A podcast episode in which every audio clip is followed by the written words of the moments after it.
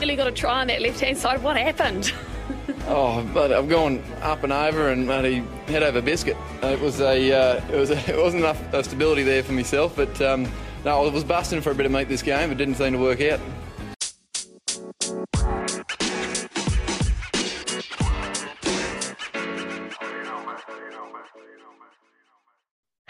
Cheers, and welcome, welcome to the Scrum of the Earth podcast, the weekly show that brings you news, reviews, great interviews, and so much more, all about the world of rugby. As always, I'm your host. My name is David Lawrence. I'm an American rugby fan who follows the game wherever I can find it, all over the globe.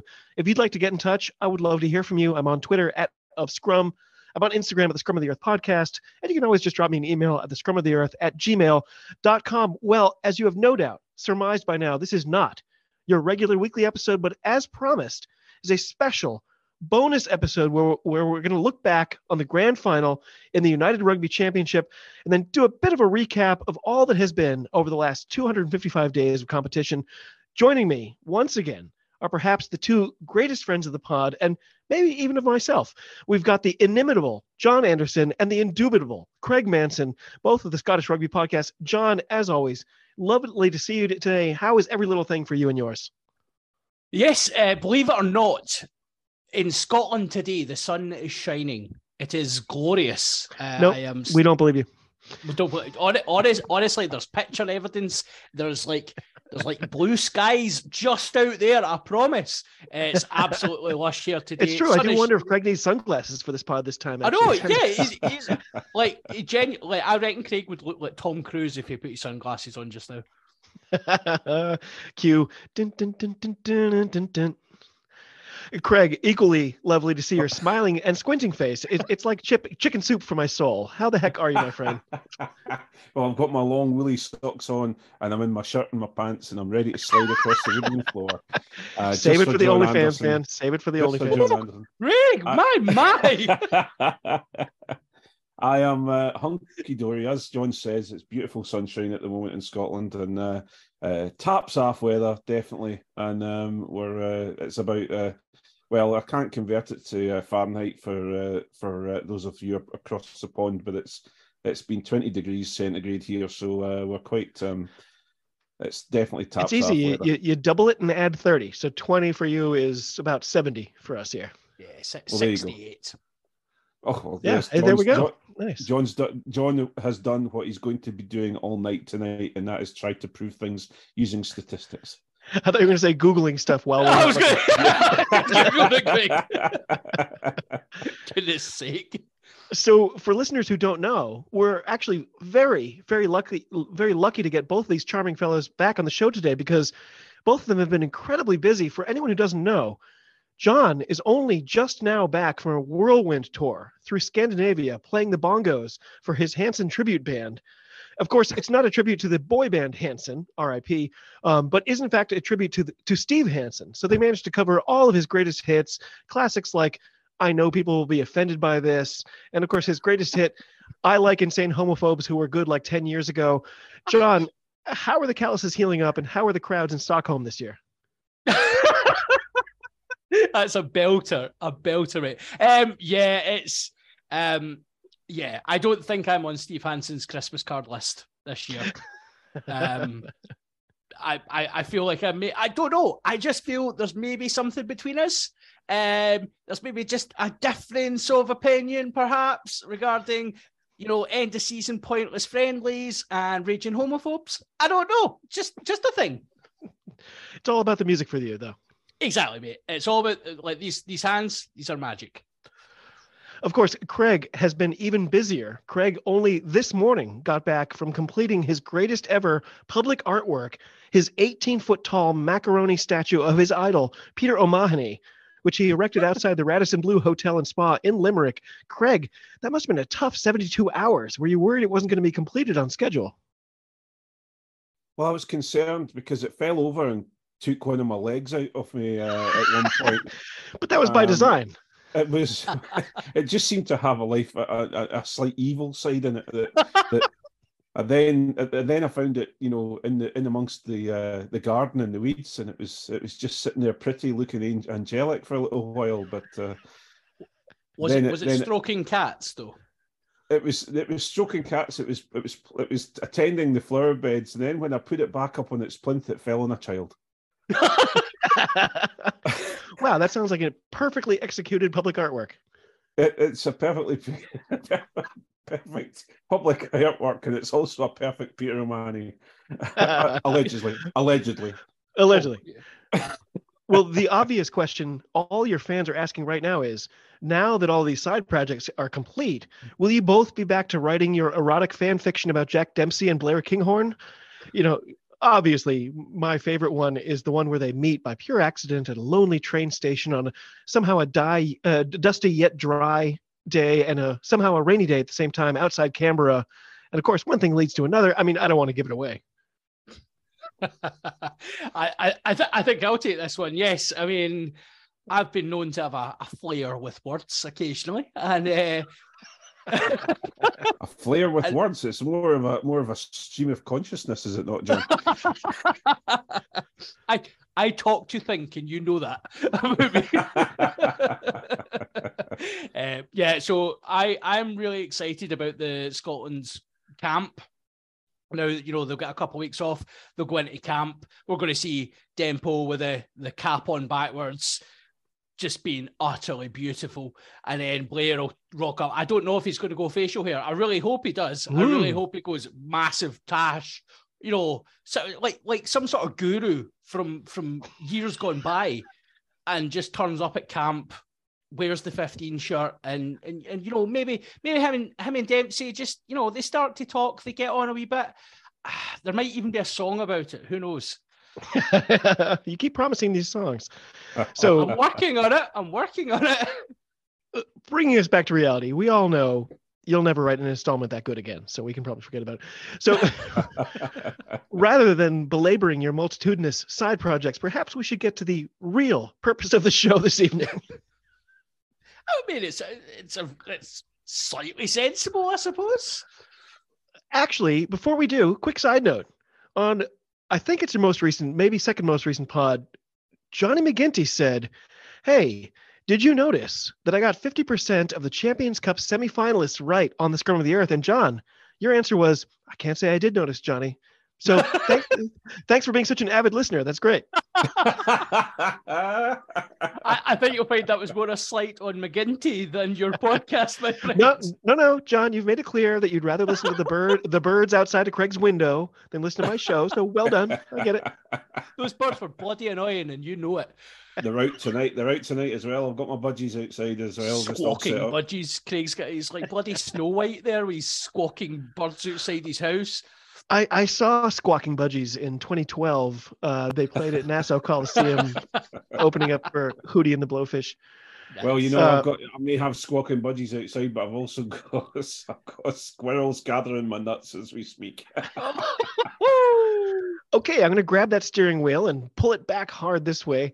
Uh, obviously, we're here to talk about one thing and one thing only, and that is, of course, the Currie Cup. Craig, how disappointed are you with your beloved Griffons this year? I've got nothing to say on that subject whatsoever. okay. I, I, have to stop this. I actually started writing like 12 more non sequiturs and I realized that we might finish this pod and I never would have actually talked about anything. So I can always count on you, David, to absolutely and utterly leave me in a complete hole of despair at one of your questions every time, every See, time. if I got paid by the number of times people said that about me, oh, you had a whole world of curry joke available to you there, Craig, and you didn't take any of it. Not, you could have went, not even, you could have went anywhere with that. I tell you, all I had was Barney out the Simpsons in a swimsuit in my head going, da, da, da, da, da, da. that was it. I was completely gone. Oh, you guys would love this as Simpsons fans. Uh, in Super Rugby this weekend, there, so there's the Australian player Corey Toole is his name, and he's he's a seven star, and he's now playing 15s. I think for the first time in Super Rugby. He's amazing. He's got twice as much pace as anyone else, and so he he did another miraculous move, and the comms were like, "We're all dialing into the Corey hotline." I was like, "Oh, whoa, whoa. yes." okay, the final, the URC final. It was this weekend. Did you guys know that? it it crept up on my socials occasionally, um, but what? Actually, it wasn't that well publicised. like, John John lost in, John lost interest about three weeks ago, something like that. I wonder Well. That's, that's yeah, weird. well, you know, I mean, it must have been really hard for you because you've been out of practice for about a month. I've, I've, I've been getting I've been I've been looking forward to it because it's all the only rugby I've been able to watch for the last few months. this this is what we call the knockouts, Craig. Now I know this is a novel concept. for- no, believe me, we've been we've been knocked out many a time, John. we've got we got all the way to the final and got knocked out. So yeah,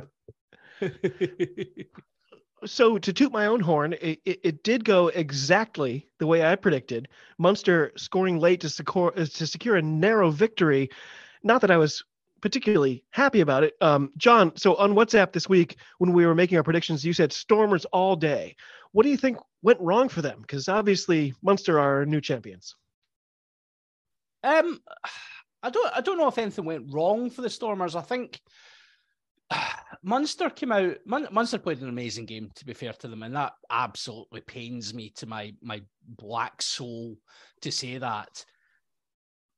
They they defended really really well. They I, I thought Munster had blown it actually because uh, you know they had they had the majority of the play in the first half. They didn't mm-hmm. really convert the chances that they had. And I thought, there's no way the South Africans don't react to this. The Stormers are going to, the second half, they're going to blow them away here. But Munster, to their credit, they held in, they, they, they, they kept faith with it. And actually, um, this maybe, you know, obviously being a Scottish person, um, Ben Healy, Ben wait, Healy wait. coming on made a huge difference. I thought Ben Healy, Yes. when he came on, it really, really made a huge difference to the way Munster were playing. Eh, I really like what I saw from him at the weekend. So I, I, ju- I, ju- I, ju- I think Munster deserving of the of the title. Um, I don't think Stormers done anything. I don't think Stormers were excellent, but I don't think Hmm. they were that bad either. It was, it was a bit rubbish, really, wasn't it? Well, Craig, you agreed with me that Munster were going to end up winning. You and I, we're wicked smart, right? yeah, wicked smart, wicked, So wicked I, smart. Hey, there you are. Hey, you just moved in. So I, I just felt like Munster that or, were on a huge run. The dismal beginning to this season was just nothing more than a learning curve for them. They just ramped up and ramped up. They were well ripe when it came to this. Stormers, to me, I've been saying they can't repeat for like weeks now on my own show. Uh, they've just been sloppy and disorganized. Craig, what made you lean towards Munster? Um, I think uh, I- I think that for me it was the the shutdown of Glasgow, and I'm not saying Hmm. this just be, just because of John. No, I'm I'm really not. But I couldn't even though even though I'm quite you know. Woohoo! No, uh, I, I, I took the I took the Hamish Watson uh, style of um, style of I really like Glasgow people and I like Glasgow people who support Glasgow, but I hope they get beat. No, that's absolutely not. I wouldn't say that. um, what what are, what Glasgow are alive wire. They've got some some ph- phenomenal. They've been phenomenal this this year, and they're this season, I should say. And and one of those players was Vailanu. Um, and if you if for anyone who isn't, um, th- their their maul was destructive as well. Uh, and that's why Johnny McGinty got, gets all misty eyed at um, Johnny Matthews and starts calling him the best the best Scottish hooker and the, one of the best ho- hookers in the world and all this, that, and the other, just because he scored five tries off a rolling maul. Well, no, sorry, four tries off the off the rolling maul, and then one uh, one running away with Alan Dale. Um, but um, for me, the minute the the that Munster managed to quell the, the rolling maul from Glasgow and also put make Vailanu just Vailanu just look inconsequential for the seat for the for that game.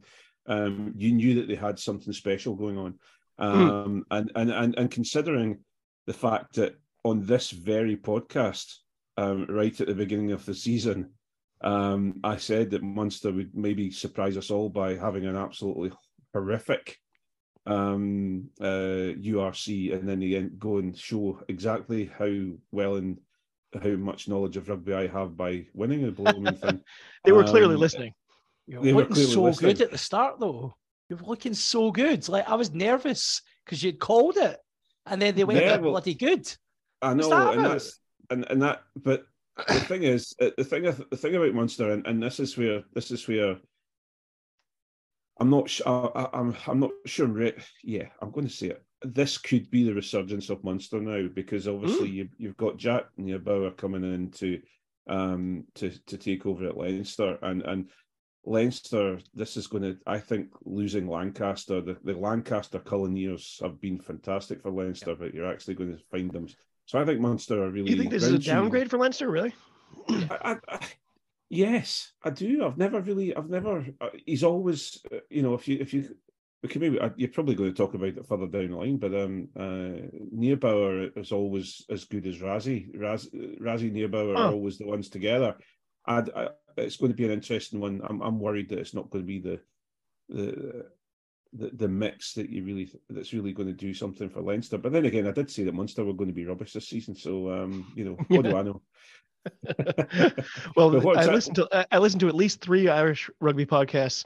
All three of them this past week were like, "Did we make a mistake letting Ben Healy go?" Well, as an Edinburgh fan, I'm very pleased to let that, that they did, um, and uh, I think he's. Um, we're going, to, you know, um, if we get the right coach in place, we've got, well, we've got a quality side. Um, Yeah. and, and and to ha- have Ben Healy coming in is just quite quite something. Just watching him, watching the way he plays, he's a big physical. He's actually very similar to Blair Kinghorn in physical physicality, but he's He's, he's about the got sa- same spec as him as well in terms of sizing. He is actually. yeah. They're around the same size. but he's got he's got far more tricks. What I like about him is he he's not Blair Kinghorn's a pass behind sort of player, whereas Ben Healy will take that ball flat up to the line, Yeah, it's um, and, and he's really really good that way. That's a great point. And I could be totally imagining it, but I feel like once Ben Healy did decide, okay, I'm going to make this move, it loosened him up. All of a sudden, he just became more free in his play. I think he's been better literally since the day he signed. I, I would I would maybe go uh, maybe maybe not the day he signed, but I would say the day we got capped by Scotland.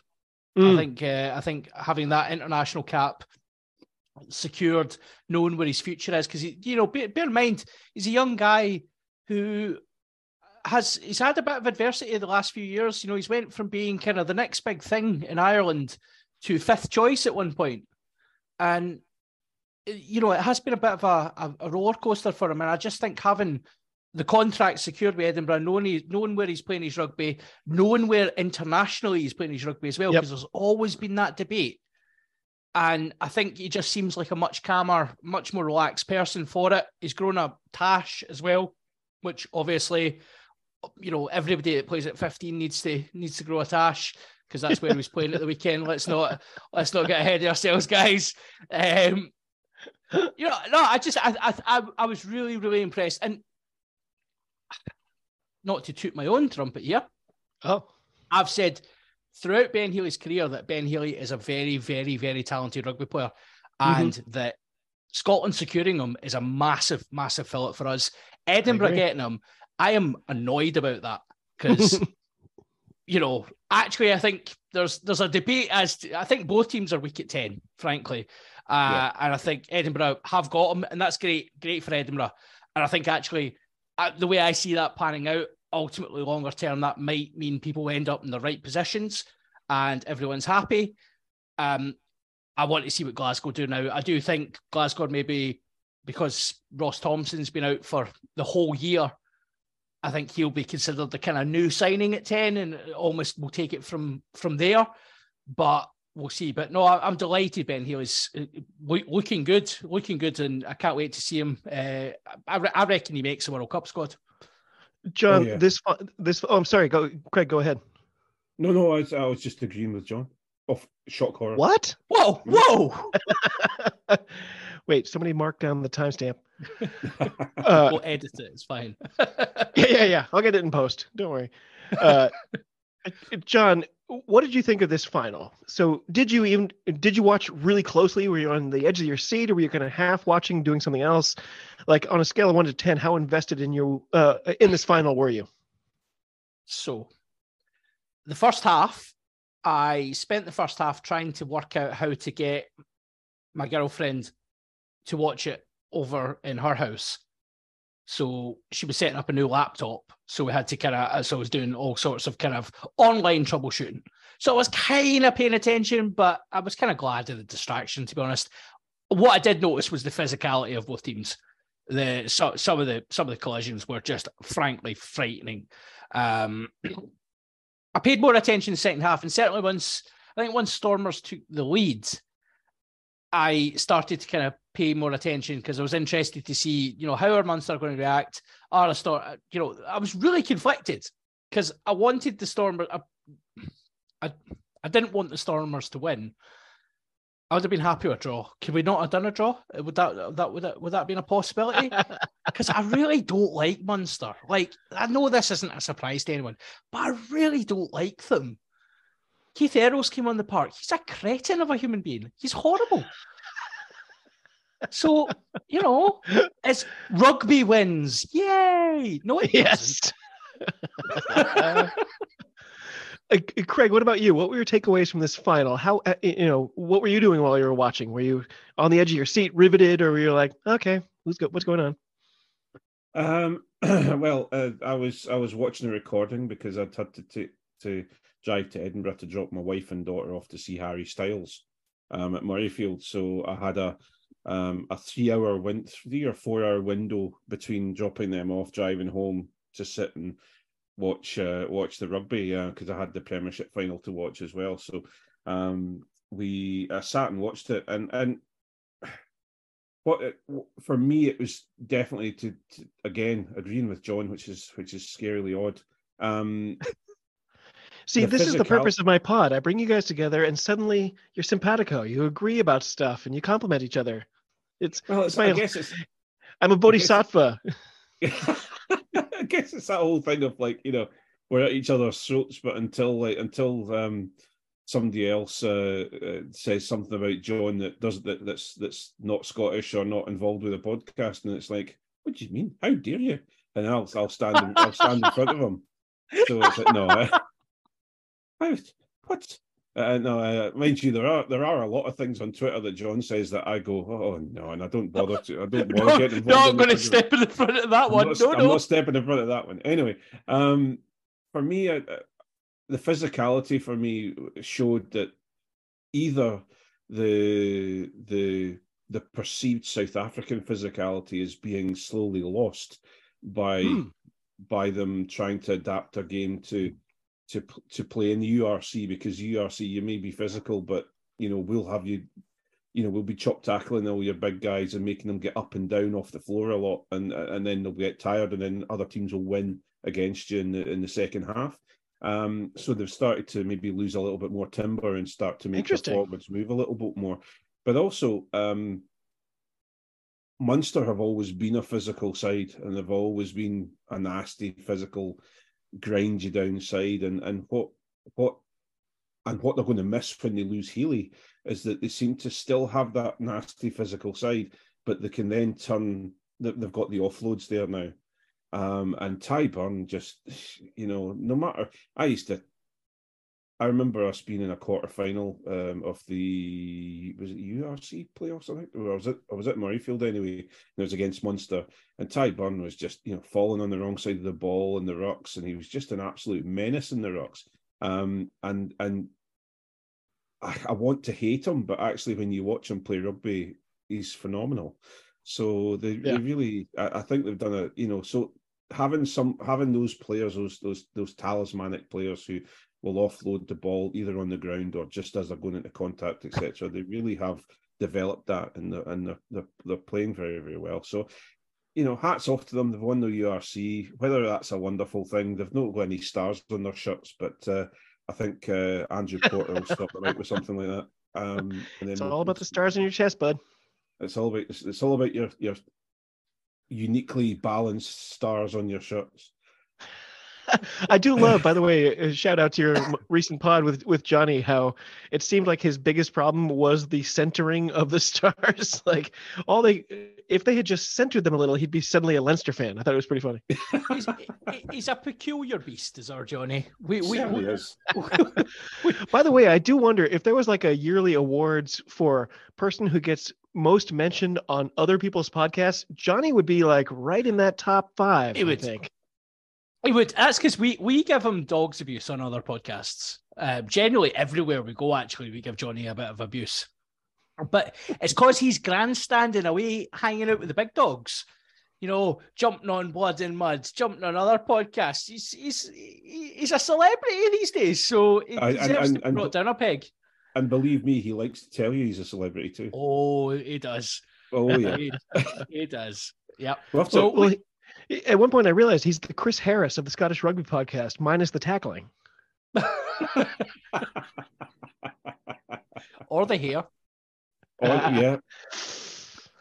So uh, I am curious. So leading up to this final, there was a lot of talk about the the state of the pitch there in Cape Town, and it was garbage. It, it was Yeah. it was the worst field I've seen in a professional final of any kind ever. I think. Um, either you think that that you know played significantly into the result we got? I, I- yes, I actually said right at the start. I think that favoured Munster. Hmm. Um, I think it favoured Munster. Oh, that like, I mean, not being too flippant about it. That that pitch, if you turned up with your, you know, your third side, you know, almost your veterans team on a Saturday afternoon, and that was the state of the pitch you were playing on, you would be probably a bit a bit annoyed about it. It was it was a right state, and it cut up as as the game progressed. It cut up so badly. Um, you know the Stormers have showed the Stormers have showed they can they can play a lot of running rugby. They have been a very exciting team this year. I immediately said, cut up pitch that suits Munster. They'll they'll drag this down into a into a dog fight. They'll make sure that you know the ball is never going more than one one or two uh, places out from the ruck, and they'll just really grind it home. So uh, yeah, it was a mess. It was horrible. So home field advantage was not a home field advantage for the Stormers. I, I, Like, I wouldn't That's say messed so. up. See, I, I, I'm I'm slightly different. Um, shock shock horror. Um, I uh, We- I, I know think that, it kind of. Is this your first disagreement with John tonight? My Wow. first disagreement with John tonight. I actually thought it would play into their hands because, uh, you know, they're playing on it on a regular basis. It's almost, you know, it looked almost as bad as Sandy Park, um, Exeter Chiefs. Yeah, it was bad. Um, but uh, I th- but then uh, as, as John says, you know, Munster, you know, Munster are used to playing in sideways rain and pitches that are that, that your boots sink up to your ankles and and etc. down in Cork, you know. Although, funnily enough, they're um, not um, Thomond Park, but the other one that they play at in the, the, the sports ground, I think they call it. Uh, no, that's Oh, um, that's, that's, that's over Galway. but- That's Connacht but over there's, there's- Galway. they have a they have another pitch down in um, in Cork. Porky they- Queeve. they play at. And um, Páirc Uí Chaoimh was the was the big one, right? yeah, um, and that's uh, that's fully um, 4G now, um, and they play. You know that one's uh, they they play there every so often.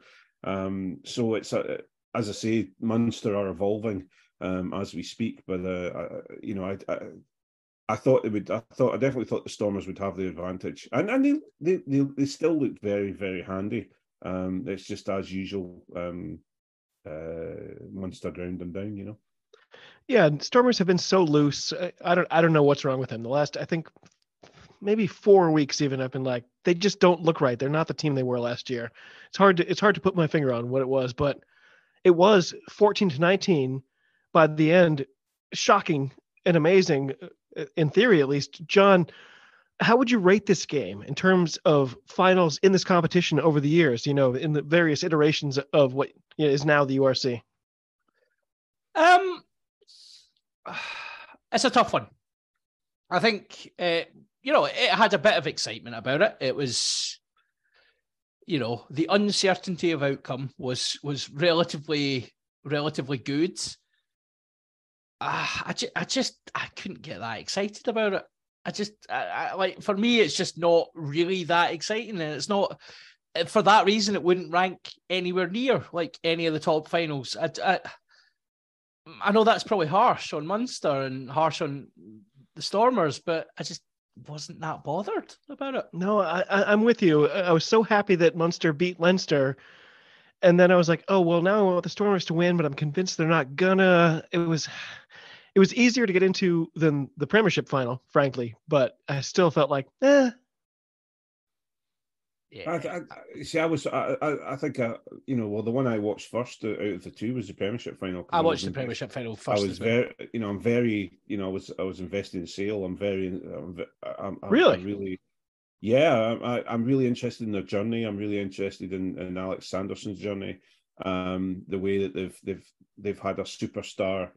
They- They've had all the superstars that they needed um, and couldn't win anything. Um, and then all of a sudden they've they've had Rob du Preez. Um, is it Rob du Preez? That's it's one of the du Preez brothers anyway. one of the playing. Yeah. playing playing one of the ten that they've got. Um, uh, playing at ten, and then all of a Poor sudden, Mrs. George- du Preez. She's like, oh, here comes another one. Not not another twenty-five Oh, no. pound baby. I'm picturing the scene Uh. in the in Life of Brian when she's like, "Oh, get that, would you, Deirdre?" so yeah, no, I, I, I, I'm really, I was really invested in that, um, and and and then all of a sudden, um, we, uh, uh, you go to watch the URC, and and and I think the more exciting games have been in the in the lead up through the quarterfinals, and and and I, the URC at the moment, and and and it really is currently very much there's for example if you if you do watch the premiership the premiership no matter what anybody says because a lot of people have its say uh, have their, have its detractors and we're about to see london irish fail as well. It's from what i can sound what what it sounds like. Tomorrow. Um, yeah. Um for me um it's been very very close all the way through. You know okay saracens and and, and sale have been away at the big at the top but the middle table has been very close and, and and the games have been all to play for even though there's been no there's been no um relegation whereas with the urc eh, you know i'm going to say this even though we got slapped around by a by um by scarlets but when you go to play a welsh team you you think well especially an edinburgh fan you think you're going to win I think john john is very like that with glasgow you know Yep. he- Glasgow are going to beat a beat a, a Welsh team, um, Italian team. Well, you're going to beat at least one of them because Zebre aren't really anywhere near there at the moment. Um, Benetton and will come out the, the woodwork now and then and really and turn you over at times. It's really just the it's kind of the Benetton were Irish- really good this year, especially at home. They were really good. well, we can start a debate in a minute because John will start kicking off in a minute and stamping his feet in a minute about Benetton, but uh, in Italian rugby. But um, but you find, I think, for me, um, y- you're pretty much looking at the final's going to be an Irish team and it's going to be a South African team Yeah. in the URC, and and I think um, they have the they both those those sets of squads have the money to, to the Stormers especially, and uh, they have the money and they have the superstars there to to to to do the job when they need to. Um, whereas uh, with with Glasgow, Edinburgh, although you know Glasgow have done very well in the in the in the in John's Diddy Cup that he keeps tell, talking about. Um, we are at a stage where Glas- Glasgow, Edinburgh, etc., haven't got a um, uh, we we're kind of middle of the road, so you don't get. We don't, I, I certainly wasn't that excited about it. I was I was interested to see what the score was, um, but you do tend to, you know, and I'm interested to watch the scrummaging because I'm always a, a- you know, I like to watch the scrums, but um, that's about it, you know. John, Munster are now the champions of this competition. Did the best team win this year? No, absolutely not. I think I think the team with most momentum towards the end of the season won. I don't think I don't think Munster would uh, ever kid on to be the best team in the league. Um, I, yeah, I think you could comfortably. Obviously, their their uh, their stablemates uh, down in Dublin would have uh, would probably be most people's first pick for, um, you know, for for for, for a champion. And, and let's let's be honest, you know, even going into the knockouts, Munster going to Glasgow, most people expected Glasgow to win that game. So I know I did. so I mean, there there it is in, in a nutshell. Like Munster weren't the best team in the regular season. They had an amazing run and had an amazing knockout season, and that that's it's one of the pros and cons of the playoff system. In that, Hmm. I would argue Leinster were were head and shoulders above every other team this season by Clearly. by some margin. Oh, then yes. it was the Stormers, and m- maybe may, a few of your South African teams were there or thereabouts. I would then argue Glasgow, Munster were probably equal, um, sort of fourth, fifth.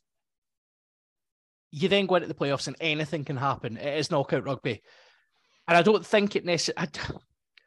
I can't believe I'm going to say this. I don't think it's necessarily fair that Leinster have ended this season trophyless. what? I think it's I think it's bloody wonderful, but I don't think it's fair yeah. because they were the best team in the tournament by a mile. And but that that them's the breaks. So you know Isn't even just got this isn't even on my script, but I'm going to ask if you're a player for Leinster right now, how much of that is Leo Cullen? How much is is that squad selection, those decisions right at the end, dropping those two in a row, just like last year? Uh, are you super mad if you're a player right now? I, I, I- wouldn't. Oh, you go, Craig. Sorry. No, I, I- I wouldn't think so because you know, if it fair enough, the URC they they trucked along and did what they usually do, and that is play a second tier team. Most of Um, the season. Yeah, most of the season. So they thought they would just play do the usual thing of play the second tier team, and that would rest the superstars for the European Cup final. Yep. Um, and and to be perfectly honest, with the European Cup final, um, they were a red card away from winning. Yep. Because if if if um I've forgotten his name now, um, if the prop um uh hadn't gone in and and and and, and absolutely smashed the the um the La Rochelle prop um and and get have to get him carted off in a stretcher. Yeah. Um, if he hadn't done that, they would have scored because the momentum was building and the way It was. and, and La Rochelle were all over the place. Um, in fact, the prop that got smashed was desperately trying. It, it didn't really look like a real jackal. He was just trying to slow the ball down. It was just getting in the way to slow the ball down, Yeah. maybe even concede a Um, penalty. yeah. So Interesting. That's for me. That's you know I don't think it's really they can't really turn around and look at squad selection. Maybe in the URC, what do you do? You know, I'm sure Leinster would probably have beaten the Stormers this weekend if they, if it was Leinster that was playing. Yeah. It seemed that Um, way, right? Yeah, yeah. Um, so I think it's more the fact of I think if anyone's going to be mad, they've got to be mad at um, the guy who got sent off at the, who gave the red card away right at the last I, minute. I do wonder what it was like for him in the locker room after that one. Did he feel like this whole this whole thing turned on that bad decision by me? Like, I, I I'm I feel sure his teammates were like, "No, dude, you're with us. Like, it, it's okay. It's not one play ever that makes a difference." But oh everyone my was god, apart from everyone was apart from Johnny Johnny Sexton who came in and started throwing things around at him. know. Aye. He, he was too busy trying. He was he was trying to leg drop people from the, the referee's uh, table at that point. Utter can somebody get him an undershirt? By the way, like, I'm not not a fan. No, no, not a fan at all. Honest. Oh, it's mm, yeah. But So so that's th- probably this- enough of Sexton. Yeah yeah that, that's as much as i'm going to talk about him today. Uh this one's for either of you. Will munster magically repeat next season? If they did you know even imagine or speculate what that would mean for that region. Like one of you already mentioned like is this the beginning of the munster resurgence? Like what are the odds of that? Am I going, John? Well, you you were the one who mentioned the resurgence, so on you go. I th- I think I think Munster will. Well, there's there's there's a couple of things, both sides of that argument, and I don't mean to sit in the fence, but I'm going to do that right quite roy- royally. I'll have both both either cheek, either side of the fence. Um, I think Munster are building, and I think you're going to see them being a top four side again. Um, and they will they will push to to to to win the URC again um, and try and do better in the in, in, in the European Cup. Where, and and I'm I'm not going to say this lightly. Where I think they have stumbled is letting Ben Healy go, because having the the is it what's the their other ten Crowley is it Um, ha- having those two again, it's the it's the Blair Kinghorn, Finn Russell um, conundrum of they are two different players, and you've got the ability. You bring one ten, you've got one ten who starts the game and sets out the game in a certain way, and then you bring another ten on to do something different because you're not getting, you know, you're not getting to where you you think you're going to be. And I think they've you know, if they bring someone, if they bring another 10 on that's going to do a really, really good job, fabulous, and they'll not skip a beat. But I think that may be an issue for them. Um, I would like to be in a situation where I think uh, it would be nice to see a Scottish club involved in the last four, um, in the semis and in the and in the final. Um, and I think we've both Glasgow and and I will say this again, whether John laughs at it or not, but I think Edinburgh, subject to the the care and attention of the SRU when it comes to coaches, coaches, um, they they they could be in a situation where both Glasgow and Edinburgh are, are up there trying to get into the top four and get into the playoffs. John, are Munster repeating this year? Absolutely not. Absolutely not. I'm I'm I'm firmly firmly not sitting on the fence with this. I think I think the I think Leinster will learn so much from this. I think South African teams will learn so much from this. I think everybody in the URC is getting stronger. I don't think Munster are getting stronger. Um, I think the it'll be interesting to see how they recruit, but I genuinely think this is a bit of a flash in the pan. I don't see them improving next year at all. I- I think that's fair. I do think they might have leapfrogged Ulster. Maybe Yeah, they might be this, yeah. you know, Leinster's second buddy instead of third buddy. I I think it just depends on what Ulster turns up, though. That's the thing. Ulster in Hmm. the day could be a fantastic team. They seem And that- that- mentally mentally way off for me right now. Yeah. they're definitely mentally mentally fragile and and I think you also have to um, you know from what I can tell and I was uh, both John and I have luckily been on um, the red uh, the three red kings Uh, red hand. um, no sorry the red hand I should say Yeah. podcast Oh. and, and the Ulster Hadn't lads they and they um they're very stat heavy they do like their stats on the uh, on the um on the red hand but um they they are very very down on Dan McFarland Yeah. um and they are uh, Interesting. you know they're they're and also um Jonny Petrie who's the was the Edinburgh boss and now is uh, Ulster Ulster's boss and I'm thinking well hang on a minute you know they got into a well they were they're what they're third or fourth in the in the URC and they've they've, they've had a good season especially considering an Edinburgh season of 12th you know so um it, it- I, I think they're they're doing all right. Um but I think the fans have just got to that point where they've they've not they've had all this explosive power and all this fantastic you know fantastic rugby that they've been playing but they've gone off the boil especially you look at Duane Vermeulen who you know was stand out the best player they've they've had over the last year or so and he's and he's not Yeah, but he, how many appearances did he make? Like four? yeah he wasn't on the on the I- field very often and he's older than Johnny Sexton. Well, he's not actually. He's slightly younger than him, but they're both 117. So, Yeah. like, but speaking of aging South Africans, of course, they're they're boosting their their front line. They're replacing the Oh, yes. irreplaceable Rory Ulster. Sutherland. Craig's Rory boyfriend, uh, the red-headed fire hydrant, Yep. Steven Kitshoff, will be lining up, I think, at number one for Ulster next year. Craig, are you where he excited about that?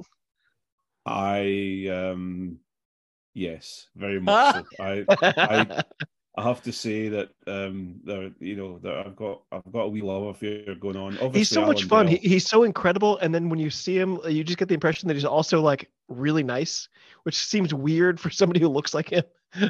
Well, from from what I'm from what I'm told, I, I I've got a mole inside the inside the South African camp, Oh. and, and uh, from what I know, he is a very very nice guy. Um, and don't you just hate it? Um, you want your props to be absolute and utter. Um, When he when they do the thing where like the player comes out holding the hands of kids, it looks like Kitshoff is actively like, "Ooh, I, I don't want to crush your tiny little hand," as opposed to like, you know, your Owen Farrells and your Peter O'Mahony's are like, "You may be dead by the end of the night." yeah, well, O'Mahony's just O'Mahony's trying to push the kid in front of him so he can clothesline him, but that's a different story.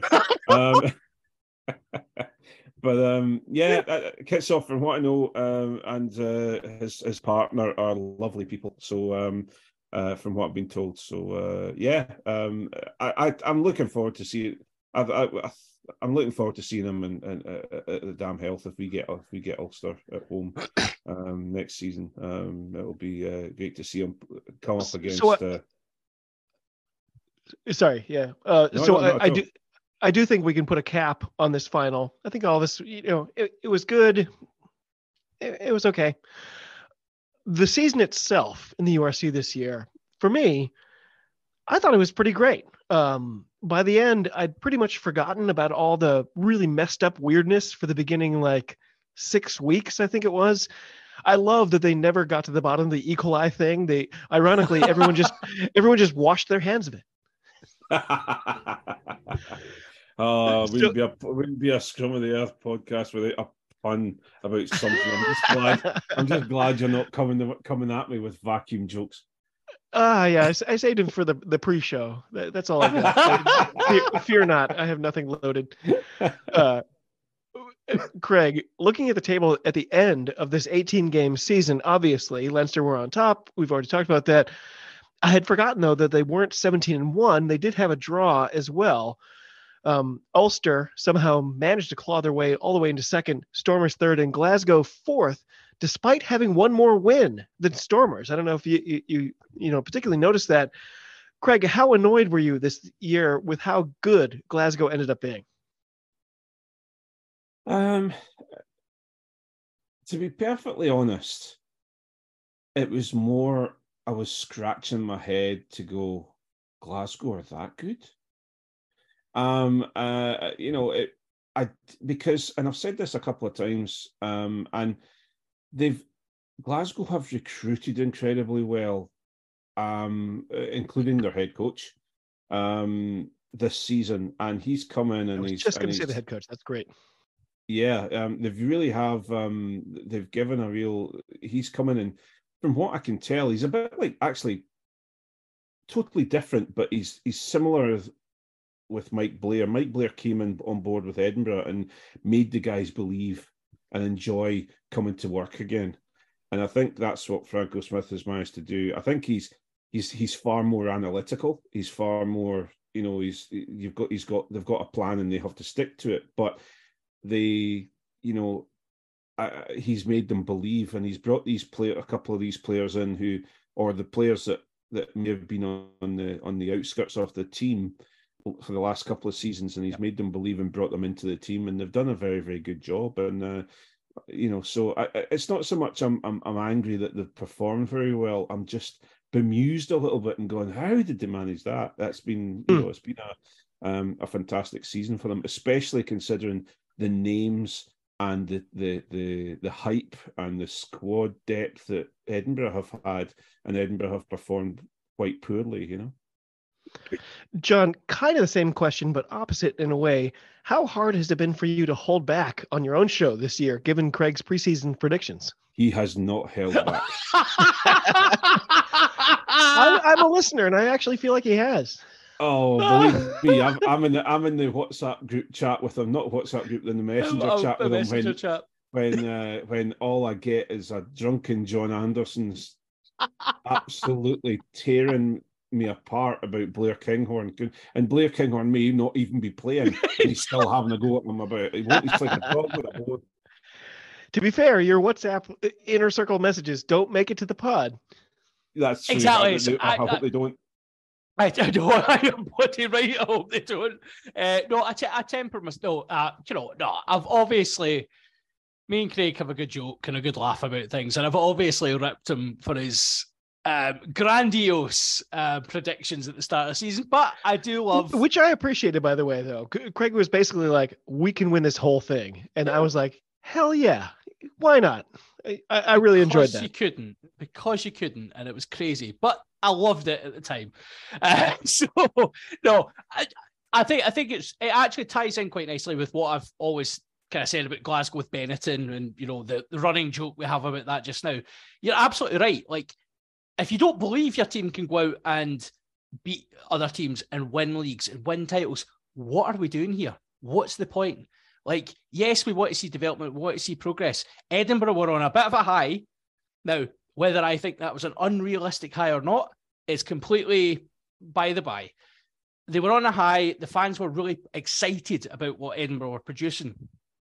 I think there was some I think there was some some backs backstage things maybe crept in a wee bit. You know, obviously Mike Blair wasn't happy in role, hence why he's leaving. He wasn't entirely comfortable with his role. No, he was he was getting good things out the team, but he wasn't entirely sure about the approach that was was was taking place. And I think ultimately, you know, Edinburgh's season kind kind of the wheels fell off quite quickly, and it never really it just, it just, it was almost like they knew Blair was leaving, or they, they knew Blair wasn't happy. They they knew at the end of the season it's a World Cup season, so actually a lot of the key players, you know, they're professional players, yes, but minds will travel. If you're sitting in, you know, eighth, ninth in the league, and you think, well, a couple of losses and we're out of the playoffs, a couple of losses, we're out the the Euros. I'm probably not playing much next year either because I'll be playing in the World Cup. I'll not be back till middle of November, and then I'll be away in Six Nations camp in January. So I'm probably not playing for Edinburgh next year. Ah, well, I'll not be that bothered.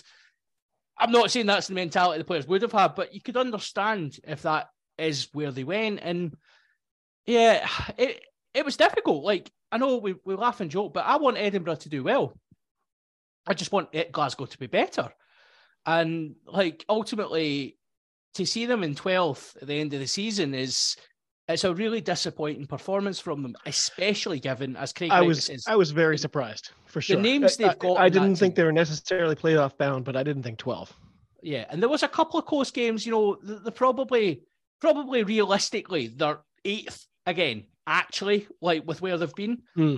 seventh, eighth. I don't think Edinburgh have regressed nearly as much as we've joked that they have. And I think they'll be better next season as long as they recruit wisely in their head coach. If they go back to, if they go back to Steve Diamond, if they go to a totalitarian um, head coach who's going to try and make them a 10 man rugby team, this is not going to go well for Edinburgh. Edinburgh's new DNA is all about that excitement, getting the DAM Health jumping, They've got one of the best wingers, in, well, two of the best wingers in the world, three of the best mm-hmm. wingers in the world. They've got a blooming talent coming out of their ears. Go and utilize them. It's weird that there's no movement on the coach front, at least from where I'm sitting. Craig, do you hear rumors? Do, do you have any clue what's happening with the coaching? No, um, there's there's absolutely nothing coming out of the SRU That's about weird. it at all. Um, it's really weird. But I've the, do you th- do you think that means it's Steve Diamond? No, no. I've I, I from what I've been told, um, and we, well, in fact, John and I both yeah, know because we, we that was dead as well. Uh, yep. the the the Steve Diamond will not be in post um at the beginning. oh, actually, uh, yeah, she mentioned that on your pod actually this week. She was like, "Yeah, yeah Lisa, I know." I know um, she said, no. "Yeah, yeah, yeah." Lisa's um, a, I trust a, her. A fantastic addition to the pod, and she's um she's been uh, uh, very she's she's, she's both incredibly, she's incredibly funny and incredibly no nonsense at the same time. She's been oh, yeah. really great. Yeah. yeah absolutely. Um, she's uh, she's well, she's realised that she has to deal with us lot, so she's uh, she's, she's, incredibly she's walking no the line admirably. Yeah, employs school uh, teacher mode quite well, uh, just to rabble but, us um, up. She's like, these it, two need special help, so. yeah, she's she's ready to knock her heads together. But um, yeah, I think uh, it's one of those situations where I think I I might be reading this completely wrong, but I think we're in a situation where we've got a head coach already sorted, and we're waiting until the World Cup's finished to put to announce that he's been appointed because he's involved with a with a World Cup a team at the World Cup team. Yep, I agree. So so I think I think we're in that situation. Um, he's That's going very to, weird you know, either that or he's involved with a top 14 team um, and they've not finished yet.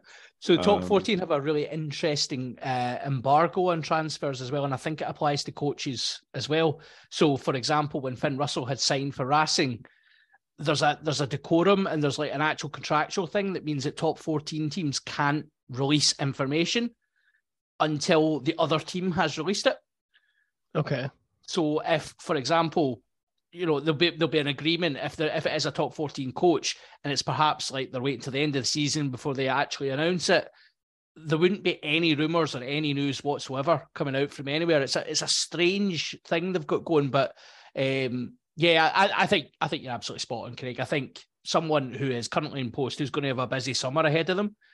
Um, maybe the SRU are saying we don't want to announce because actually that we've had it in the past where you've got a coach announced and you know you're not going to see them till September, October. And actually, then that puts the cat amongst the pigeons a wee bit because fans go, well, that's blooming useless because we're not getting a pre-season out them. Well, oh, that's this season a write-off. Both teams have got season tickets to sell, so better have no one in post and have a speculation than have someone in post and know they're not going to be there till October. Weird. I have a, I have a, a I have, uh, uh, what's the word? I have a um... Pre- prediction. Go on. No, predict. it's not a prediction. It's more of a wish list. I've, I've got I've got a wish for it, and and I'm I'm hoping that I would. Fine, I get what you're saying. I'll do it. Fine. you know, well, Jesus, it's enough already. I'll do it. I've got. I would very very much like uh, because he's been quite cozy with the SRU at the moment, and uh, and he's um and he's he's involved heavily with the SR with, with Scotland at this one time. I'd love to see Brad Mooar getting a chance of it. Um, oh, but, okay. Um, I'm not. I'm not entirely sure he is ready to coach a team.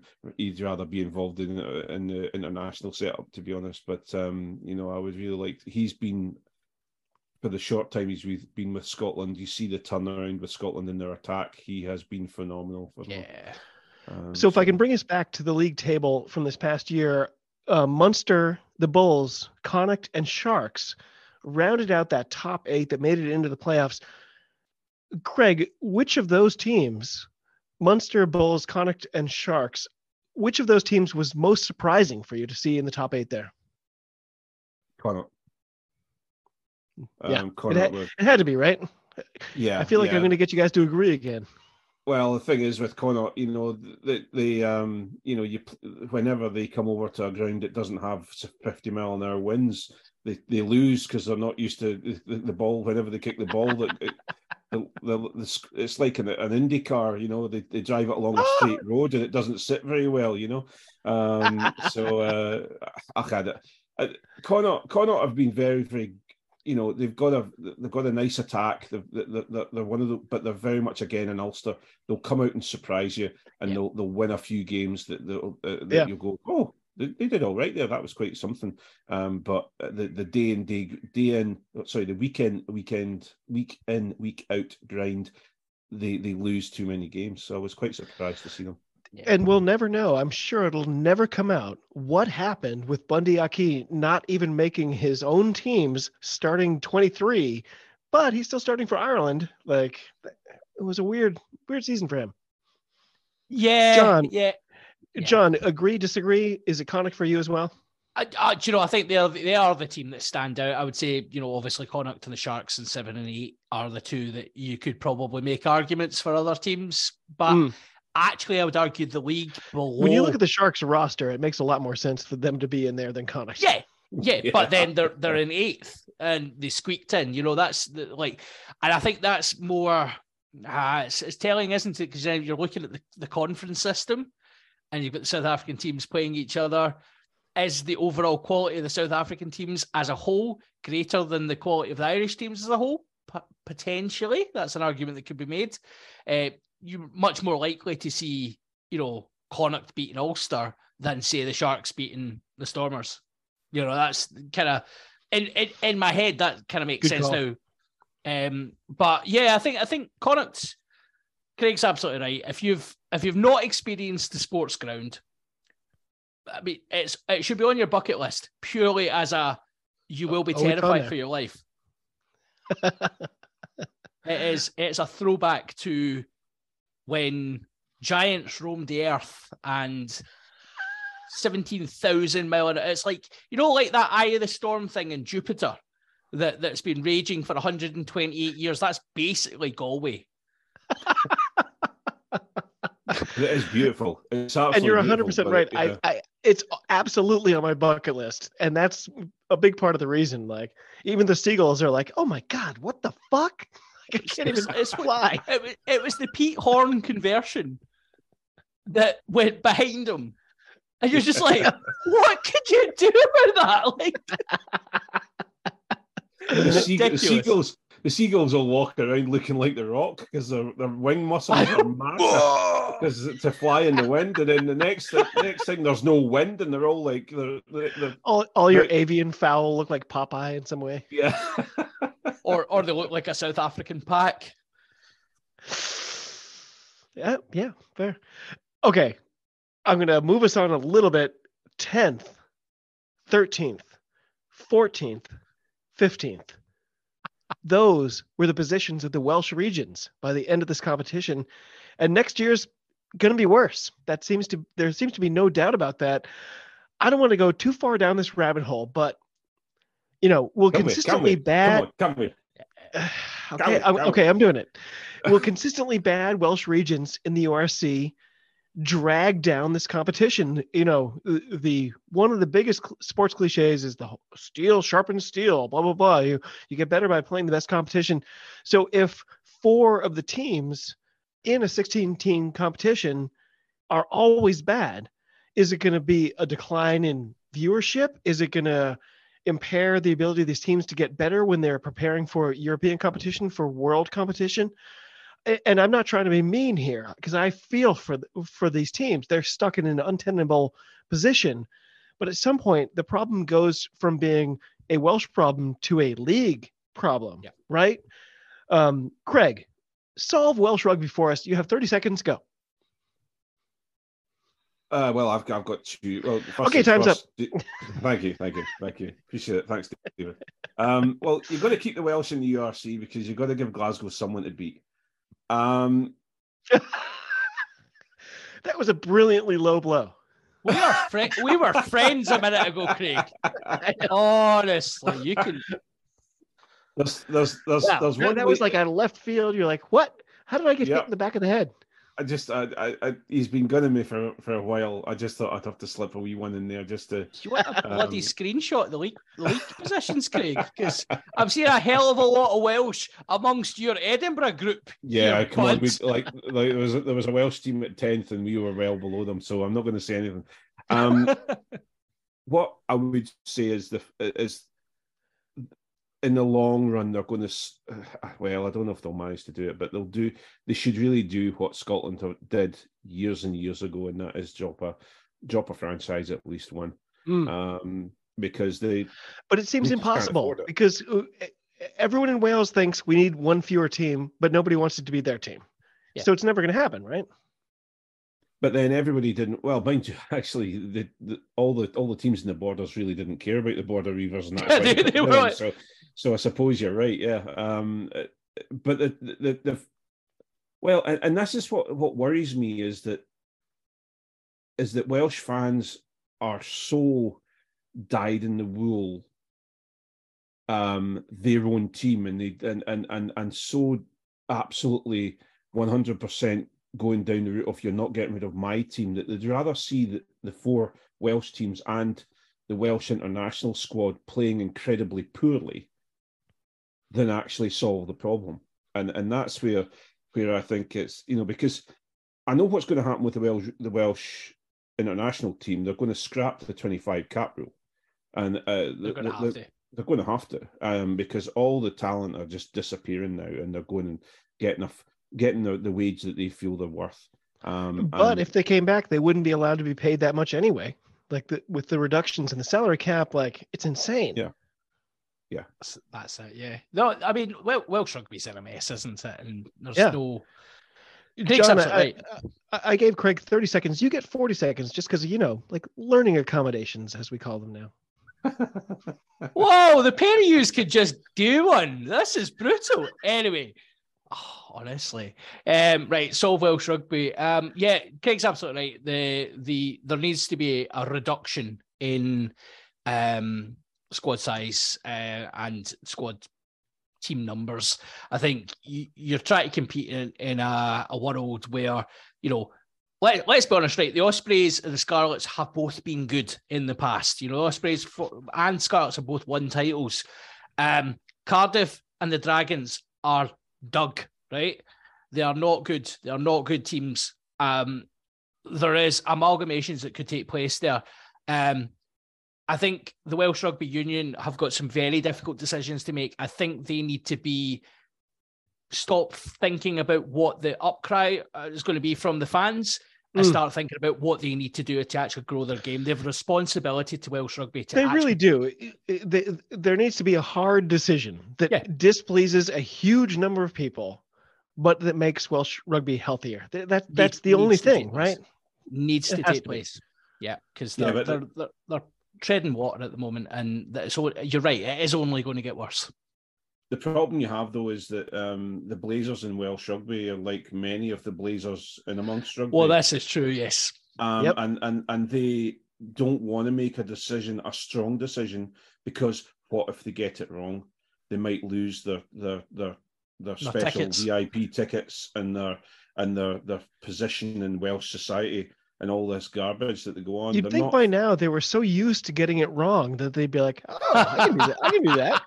well, mate, well, this is this is this is what cracks me up is that you're you're looking at a, a Welsh rugby union that uh, that have been exposed for being racist and and uh, homophobic and and misogynist, um, let alone letting the Welsh rugby um, uh, fans and and teams without throughout the whole regions of Wales down, and Yeah. they still keep them in post Yeah, you know, there there should be a revolution in Wales Welsh rugby, um, and maybe I should start that. Maybe I should get a get start calling that out, John, and start getting a revolution starting and see if we can overthrow Oh.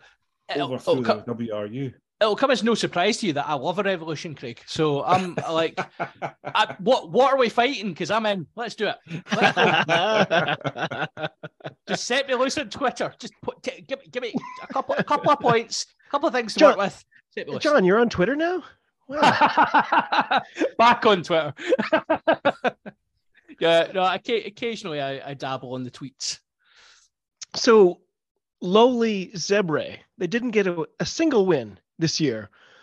What needs to happen over there? Is is just nobody taking it seriously? At one point, I, I saw something that said like Zebre are considered a feeder club for Benetton and thus the the Italian national team. It was so bad last year. Their points differential last year was negative 391. Yep. The next worst was 143. That's, you know, more than double how bad Dragons were this year. Uh, I mean, Craig, what are we going to do about that?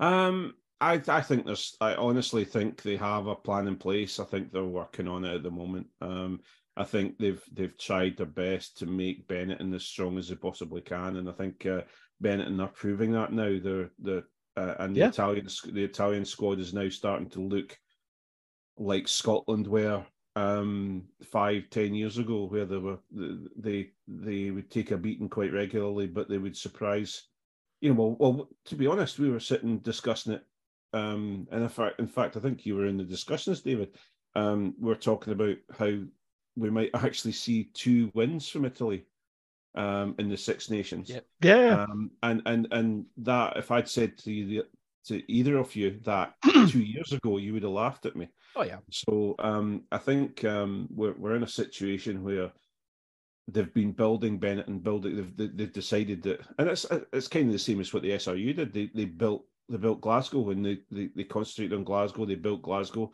pushed Glasgow on, and then started working on Edinburgh. Um, and I think um, it's a similar situation with uh, you. Zebre have made some some decent signings actually already um, because obviously there's a lot of players out there from the Premiership, etc., that don't have jobs. Um, so they've, they've they've made some astute signings, and uh, you never know. You might see uh, uh, it'll be very small, but you might see a small resurgence.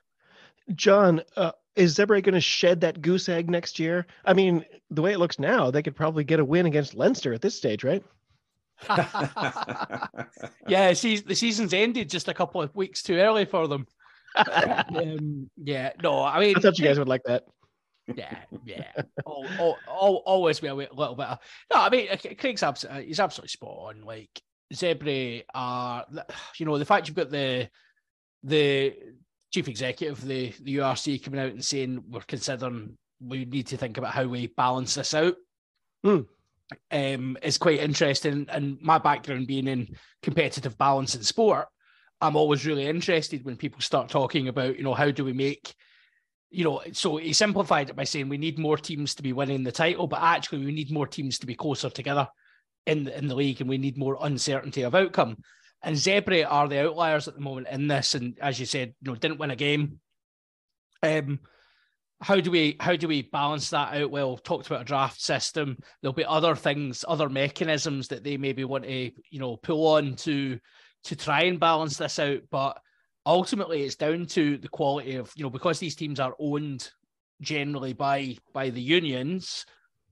It's kind of up to the Italian rugby union to really invest because nothing nothing nothing you do comes free. Like you can you can you know best all the best words in the world and draft systems and everything else. Ultimately, you need teams to be spending around the same amount of money, or or or or, or you know investing the same amount of money on talent. Zebre's yeah. budget will be a fraction of what Leinster's will be. It'll be a fraction of what Glasgow and Edinburgh's will be. Let's be fair. So yeah, you, could, you, could, you, could, you could drop a cap. You could drop the cap down to any level you want, and you'd probably find that Zebre still wouldn't spend up to that cap. Exactly. Yeah. Exactly. Because you don't yeah. have the money. But then you'll have Leinster complaining at the other side, saying, "Well, we can't compete at the European European Cup anymore because you've dropped the cap." And then you've got the English teams complaining because their caps apparently going up again. It's going down then up again, despite the fact they're all broke. Figure that. Don't really understand that. You've got it's France, which is run by you know madmen that just want to spend billions on I don't really know what. Um, it's all a bit strange, rugby union at the moment. John, sticking with you. So back in September, you were, you know, outright bemoaning your new coach. You didn't have any confidence at, at all.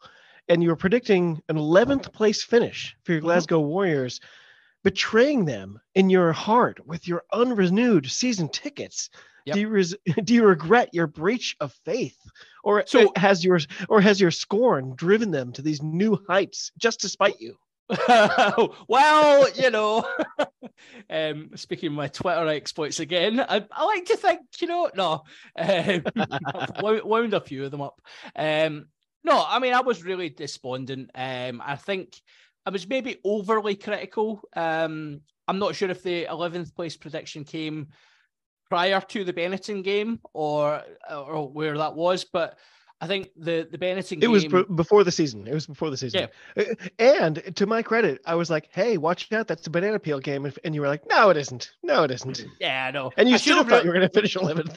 I should I should have really realized that that like we hadn't actually played rugby, um, because we had had you know 20 minutes against the Ayrshire Bulls as our pre-season. So I should probably have understood that Benetton might be a bit tricky in day one live and learn. I still think we're better than them, way better than them. Anyway, um, yeah, I mean, I was I was really quite um there's been some big changes in this Glasgow team in terms of the personnel, the guys who've stepped up. Craig's touched on it earlier on. There's been guys who've really, really kind of stepped up this year and, taken leadership roles.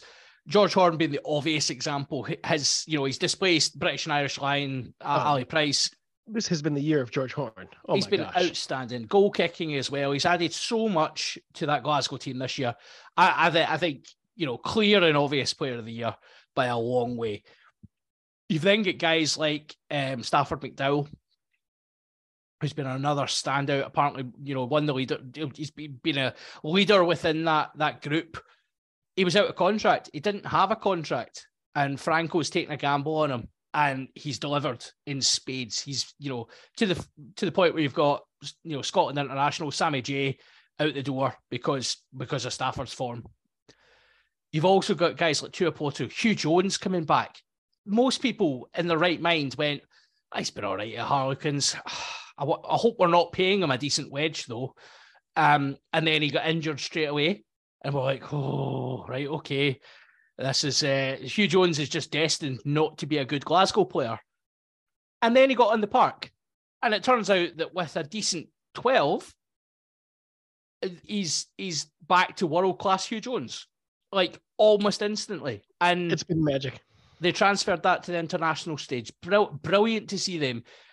There's been standouts throughout that Glasgow team that are, are not, and Craig's absolutely spot on the way. So Edinburgh have the names, Glasgow have managed to extract a performance out of players that you wouldn't necessarily have expected that level from.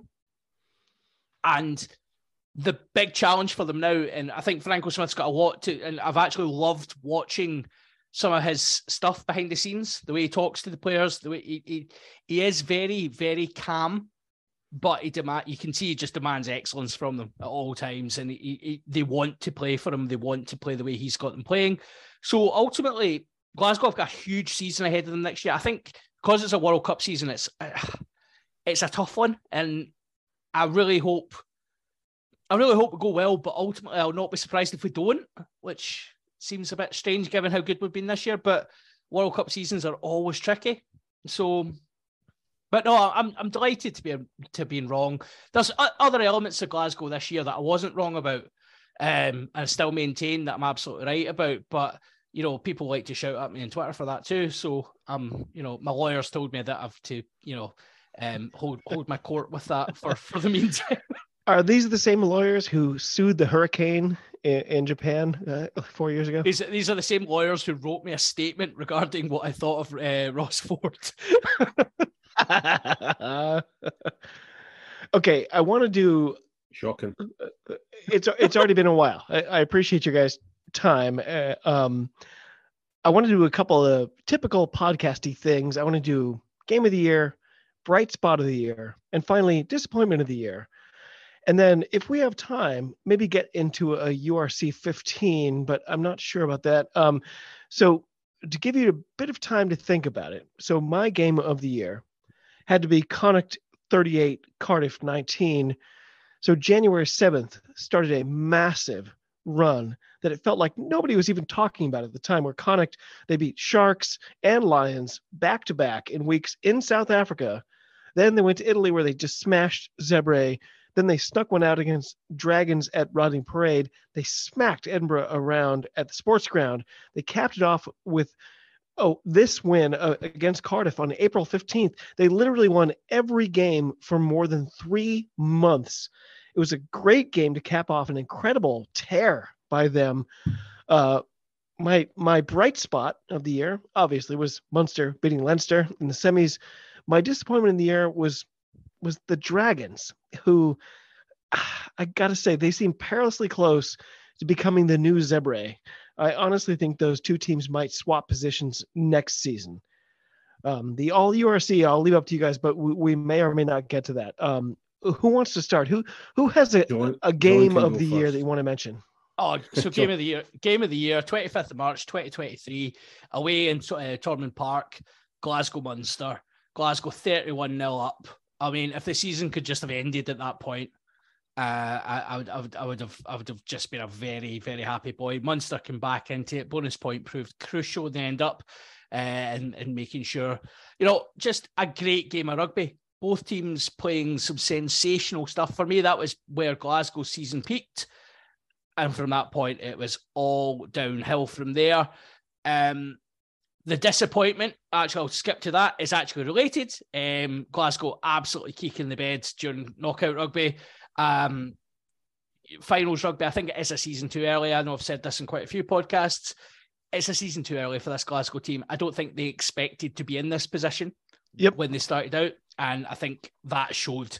Uh, they'll be a year older, a year wiser, and hopefully um, will be in so those are, are you again. confident this this is a building process and next year it's it's the same but better I, I think a lot of those players are young enough that it is a building process okay. um, I, I, think, I, think, so too but I think there's a couple of players in there that maybe won't see as much game time next year um, who maybe some more experienced players who maybe will play the, the Ryan Wilson Joker card uh, this year and you know just kind of be behind the scenes maybe doing some of the media work um mm. fingers crossed. Although having interviewed fraser brown before i can tell you the press are not looking forward to that because geez oh he is dull as dishwater. Um so um and moment of the season the the highlight the yeah the bright spot. bright spot of the season best debut in history Sione Vailanu oh, almost his first touch of the ball um, just so 50, this year. 50 meters out, scoops it from the ruck. off he goes, charging down. Does not look like he is a doesn't look like he's in shape. Let's put it kindly. He is not. He's carrying a little bit of the old fair. temper. Um, and I, I had him. Dis- yeah, so he's battering down the park. Um, there is the best, the best your man since Johnny McGinty probably last weekend. Um, in that the the boy is desperate to buy the dummy. He wants that dummy. He's like, give it to me, give it to me. I will I'm never going. forget that dummy. He, he just it's the show it's like the shocking dummy and he just goes yep i'm not doing that uh, oh just brilliant and what an introduction to you know home Oh, that is. Oh, I wish I had thought of that. That is that is a fantastic bright spot. That's amazing. Oh, I still smile when I, I actually watched a video of it a couple of days ago and I still smile about it. It makes uh, it's just brilliant. That kind of talks to to what Craig was saying earlier. Like it- all year long, it's like Glasgow can do that. They've got that. Like he, he was a big part of that. He was a big part of the like. What this guy's that good? Like he can do those things. It, it, it was amazing. Getting him fit and firing was incredibly important and. The way he was used, like you know, it, it looks like he should be. I mean, it looks like he should be playing prop, frankly. But it looks like if you were going a back row position, he's a number eight. But he's played six and seven and eight, and that you know that flexibility, that ability to just deliver something different from it doesn't matter the shirt number in your back, just go and play some rugby. All the while we're sitting with Rory Darge on the the the, the, the, treatment table, who's you know probably Glasgow's best player, and I know that seems quite flippant, but got you know Rory Darge is probably Glasgow's best player already. Uh, Craig, uh, of course, we're asking for a game of the year, the bright spot of the year, and finally a disappointment of the year. You can probably skip the disappointment of the year because we all watched your team this year. yeah, the disappointment of the year was realizing whenever I come on the Scrum of the Earth and make a prediction, it goes wrong. Um, but uh, Oh, it's my fault now. Okay. yeah, yeah, I, Oh, I- I get David. it. Okay, got- fine. Li- Listen, I've, I've I've been all season blaming John Anderson. I've got to change my tune somehow. David, so it's gonna have to be- Damn it. you know. Uh, we don't. I don't see you enough to blame you all the time. I reject Um, that mantle. I reject that mantle. I, I will accept it and continue it. I think I I think hi- highlight for me or the game the apart from obviously because we're talking about URC, I can't talk about Edinburgh um, away to Saracens and also um, at home. That to was a great game, though. That was an awesome Um, win. You know, the, the the away to Saracens showed what we could do, even though we did lose. Um, but actually, um, uh, the game at home uh, showed what the Dam Health can can really provide, and that is uh, a fantastic um, uh, spectator experience, along with um, um, a real, really great atmosphere, and it can help drive along the team. But uh, uh, for me, the Ospreys game, um, we we came back. There was some phenomenal skills on show from forwards and from backs, um, and all along with the the in the background with Mike Blair, um, you know, saying he's no longer going to continue with the club.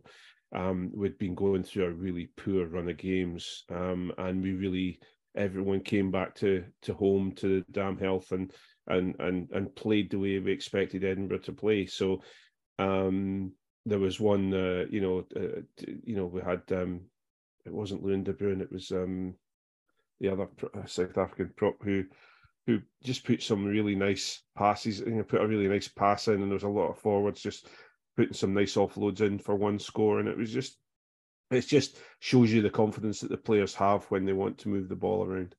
Um, disappointment of the year was the 1872 Cup second game at Murrayfield.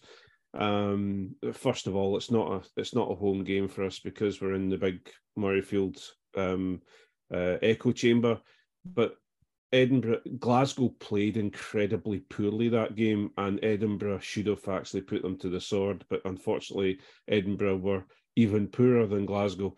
Um, so we, we nothing, everything we touched we went wrong. Um, our line out fell to pieces. Um, we made silly mistakes, um, and so I, I was incredibly disappointed with 1872 second leg. Um, and then my bright spark uh, was having Darcy Graham back. Oh my Um, gosh, so good this year. This year, whenever he's on the field and the ball gets to him, you know there's something's going to happen. Yep. Um, and I just, you know, and I'm I'm he started. He, he does crazy stuff, and he looks like the guy who shows up to like read your meter. He looks like he might knock on your door and be like, "Excuse me, sir, I'm here for a survey." Like, he doesn't look like a professional athlete, and he's the best one out there every time he's out there. Well, he, he runs he runs his own um, clothing company, you know, and and you see, I didn't know that. Guy, he's yeah, he's it's called Raphael, and it's um, it's it's he he started it up. Well, it, it is and it isn't. It's it's really nice stuff, but it's it, he set it up for his brother because after his Yeah. brother went through the horrific accident and and just about died, he needed he wanted Oh, to give him a job and give him something to do, and and and I don't that that sounds like oh he's just giving him a job and that, no no he actually they're No, making no. a really good go at it and it's, For it's sure. fantastic. Um, but he's one of those players that um you you look at um, same with Kolbe actually, Cheslin and Kolbe, and yes, I am making that that. Um, I would say he's close to, if not better than Cheslin and Kolbe. Ooh. Um, if you look at, he's got the step, he's got the speed, he's got the the skills, but for me also, he is incredibly strong. Mhm. And and will put Yeah. in tackles that you don't expect. He'll he'll ruck. He'll he'll go and counter ruck, and you don't expect him to to to to get the gains that he is. And also in, in the high ball, he's a, okay. He's a short guy, but you know he can get pretty high, and he can compete with the high ball as well. So no, I I I, I and I'll I'll say this again. uh, He is a world class player, and and you know um I'm, s- I w- I'm I would be very very surprised in his last maybe two or three seasons of his of his playing career he doesn't go and get a large sum of money from a French team or from an English Premiership team Oh yeah. um, because he he is he is that level. So do y'all have? I think it's. I think ten more minutes. If I can get ten more minutes out of you, I do think I have. I have a format we can do this. You the, the URC, you know, prime fifteen. Um, I had imagined sort of going back and forth, but it would have been really expansive and it would have taken too long. So instead, there's an official 15 the urc has published their you know media based uh, like people have voted and they've decided on the best 15 players in the year. Um, so rather than starting at the ground and speculating maybe i'll give you these 15 and and I'll, we'll go back and forth. So craig will take a turn to say yes i agree or i don't agree and john can just check it off or or say say more. Anyway i think i think this will work all right. Um the official 15 per the URC site, Craig, I do want to start with you because we're going to start with our hooker. The URC says the best player this year at the hooker position was Dan Sheehan from Leinster. Agree, disagree? Um, I would agree with that. Dan Sheehan has had a very very good season. He's been amazing. Yeah, John, are you okay to to check that one off? Yeah, yeah. I think the only the only person who might have anything to say would, would be uh, your boy Stuart uh, Ulster, who's had a unbelievable season as well. So um, sadly, Johnny Matthews doesn't come into reckoning here. Um, but yeah, I'm happy with Sheehan. Uh, at Loosehead, John, Steven Kitshoff was the choice by the URC. Uh, you okay with that? I I mean, it's probably the form choice, and he is probably the best player in that position in the league. It's got to He's be not right. the mo- he's not the most beautiful, but he's probably the best. So yeah, I think that's fair. Craig, agree? Um, yes and no, because I've got to give a little shout out um, to Ox Nché, um, uh, who is Oh gosh. who he's is so who is he is incredibly good. He, he you know he came up and played in Ed, at Edinburgh and and showed not only did he could he scrummage, but he had pace on the wing as well. He took a wee break on the wing and was quite quite he really took off and we were quite amazed by him. But I do know that he's a he's a fifty to fifty five minute player, and then and then he'll feign an injury, and then uh, you know it's time for him to change over. So um, so yeah, I, w- I'm happy enough with Kitshoff. I, you know, I, uh, the, the, Uh, Craig Finlay Bealham of Connacht at tighthead. Is he your player of the year? absolutely not. Oh, absolutely not. Who, who's your who's your tight head? um, I'm going to have to say this because no matter what anybody says, he's world class. He's a world class scrummager, and that's VP Nel.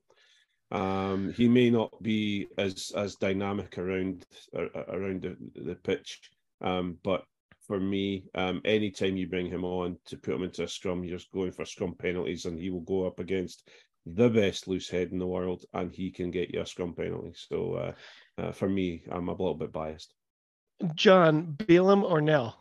Or do you have somebody Uh, else? I, I'm going to be biased as well. So statistically, this has been Zander Fagerson's best year. Uh, Oh, tight head. okay. He has been unbelievable for Glasgow. Hotly this contested. I like this. Uh, so I, I agree with I agree with Neil. I think Neil definitely deserves you know the accolades in terms of like uh, this season. He's again stepped up. Um, I don't like Finlay Bealham that much, if I'm being honest. Um, but I think Fagerson would have something to say about that as well. So over to the arbiter. uh, when we're looking at our second row, Niall, I think it's Niall Murray from Connacht, got the awards in, from the URC, and then Federico, I think it's Ruzza for Benetton. That was our winning second row, according to the URC. Uh, Craig, what do you think about the four and five pairing there? Um, there's only one person I would change in that. Um, I would keep Ruzza. I think Ruzza's been been fantastic this year. Um, but I would, uh, yeah, um, I would drop, um, I would drop Richie Gray into there. Yeah. Um, oh, okay. Sounds like John, I- you agree? Hundred percent, yeah. You know, He's Richie, again best one of the best se- best season of his career, I would argue. That's a great shout. So, so for our flankers, we had Vaea Fifita of the Scarlets and Scott Penny of Leinster. Uh, Craig, disagree with either of those? Um, I like Fifita. Um, and we've got to give the Welsh something. Um, Yeah, I know. There it is. That was our opportunity. yeah. Um, I think uh, also um, Rory Darge has been fantastic this season, although he's For not sure. he's not played he's not played all season. Um, and uh, I'm trying to think who else I have enjoyed watching, but uh, it's I've, I'm having a bit of a um, a wee brain fart at the moment, so I think I'll Sure. just stick to Rory Darge at the moment. And oh my goodness, I'm not picking an Edinburgh player at back row. Well, that's telling, isn't it? That's telling about where the where the seasons went. I I I- I think if we are being fair, I think Fifita's been a standout in that Scarlets team. Very much. Um, I think I think I have enjoyed watching him play. So uh, I would I would pick him, uh, and then maybe Scott Penny can go and do one, and Rory Darge can come in at seven. I like that. I, I think I think we all agree on that one. Number eight, I, I feel like this is the most contested one. I feel like this is the most controversial one. Gavin Coombs of Munster won it for the official, you know, w- whatever the the deal is on the UR, URC official site. Um, I feel like he missed some time. He, when he was there, he was really good, really good. But uh, Craig, what do you think? Gavin Coombs is he your number eight uh, in the URC this year? Well, the thing is, obviously, I've just named Rory Darge in it in it flank, and he missed a lot of time himself. So, uh, you know, Mm. when he when he was on the field, he was very very good, and Gavin Coombs was exactly the same. Um, you know, I, I I I I can't take anything away from him. Um, I'm certainly not going to name a, an aging Australian. Um, because I'm waiting on John starting with that rubbish. Um, Here we go. But uh, yeah, um, John, just out of curiosity, who was your number eight this year? Well, I mean, statistically, one player stood out above all others at eight this year, and it was, of course, Jack Dempsey, who has has. So, all joking aside, you know I love Jack Dempsey, but actually, in terms of what he's offered from number eight, his ball carrying, his ability to beat defenders, his offloading, his defensive work, all have been top notch, like world class this year. So, Jack Dempsey, for me, has a very valid shout to be in there. He's not as destructive as some of the, the big Irish back rows, but he's just as good at getting past people. So I would I would it'll come as no surprise to most, but I would happily have him in there. That's a great shout. So The, the, one problem I have think, though is that uh, one one thing just to just to say though, yeah, yeah, um, if you if Jack Dempsey was world class, he'd still have an Aussie shirt on, and that's that's the big that's the big question mark over it for me. Um, you know, he is doing a very good job for Scotland and an incredibly good job for Glasgow, and I'm not going to argue that at all. But I just uh, I I wouldn't put him in the world class um, uh, bracket because if he was world class, he'd still have an Aussie shirt on. I wish I could unlock this uh, this uh this thing you have, Craig, against Jack Dempsey. I feel like he ran over your, your dog. Like I feel like he drove over your dog in the driveway one day by accident, and you're like, I will never forgive you. He, he just looks better. Uh, he'll he'll never look as you know. He, I'll never look as good as him with a cap on backwards. How dare he? That was my thing. totally going to wear a cap I just, I just, you know, you know that meme with uh, Steve Buscemi with his cap on backwards and he's and, and he's uh, his skateboard Hey, on kids. his back. Hey, Hey, kids. kids. that's just Jack Dempsey all along, isn't it? Really? uh so the the the pick that surprised me because I literally if the guy walked into the room right now, I wouldn't recognize him. Grant Williams was the pick for number nine. He's he plays for the Sharks. I was like, does he?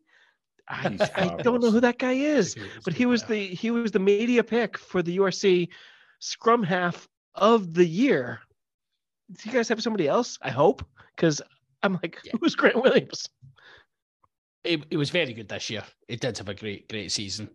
Okay. But I'm sure there probably is someone that mutually, Craig. Do you think mutually we could come up with someone Well, better? Uh, listen, if you if if you want to bring Henry Pyrgos into the conversation, I feel like that's a big mistake. Who Hooray Well- Henry is not going to get a game here. I almost like uh, like uh, Henry Pyrgos as much as I like Jack Dempsey. But uh, although Henry, Hen Hen- Jack Dempsey hasn't steered me out um, at an Edinburgh game, so I'm not Yet you Gonna, uh, wait. yet. I'm, I'm pigging Dempo no as we speak. There's still time. Yeah, I think I think the obvious one that we would probably pump for, just based on the comeback story, George Horne. What a season! Um, How can it not be? Oh my gosh. yeah, just unbelievable. I we both agree. uh, We all agree on that one, right? Well, I'm, I'm yes, absolutely, hundred percent. I, I just don't want to be in a situation where every, all your listeners are like, well, the Scottish, of course, are going to choose either a Glasgow and Edinburgh player. I'm trying not to do that, but we've we have kind of done a lot of that already. So isn't But- that the beauty of one-eyed bias, Craig?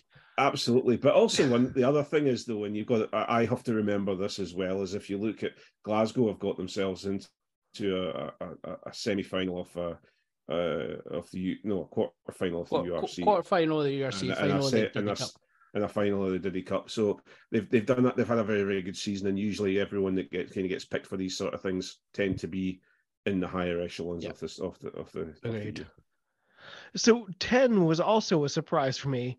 Ross Byrne, uh, I, I mean, a lot of the awards were just going to Leinster, just Yeah. hitting him out. Um, I don't think Ross Byrne was the best 10 this year. What do you guys think? I don't even think he was Leinster's best ten, to be honest. I Right? I, I think I think he's been very weak.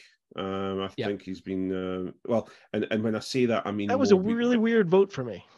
Yeah, yeah, yeah, yeah. Um, I think they're trying to trying to build this whole narrative that he's going to take over from Sexton when Sexton Yeah. retires. Yeah. Um, and they're still trying to build this, and, and obviously you've got to remember that when they did the when the URC did the World 15, uh, they just needed to send a message downstairs to the Irish rugby um, uh, and Leinster offices just to say any chance you could give us some ideas for the World 15. So uh, yeah, exactly. They all yeah. got their votes sent back up via carrier pigeon. yeah, or one of Johnny Sexton's children, one or two.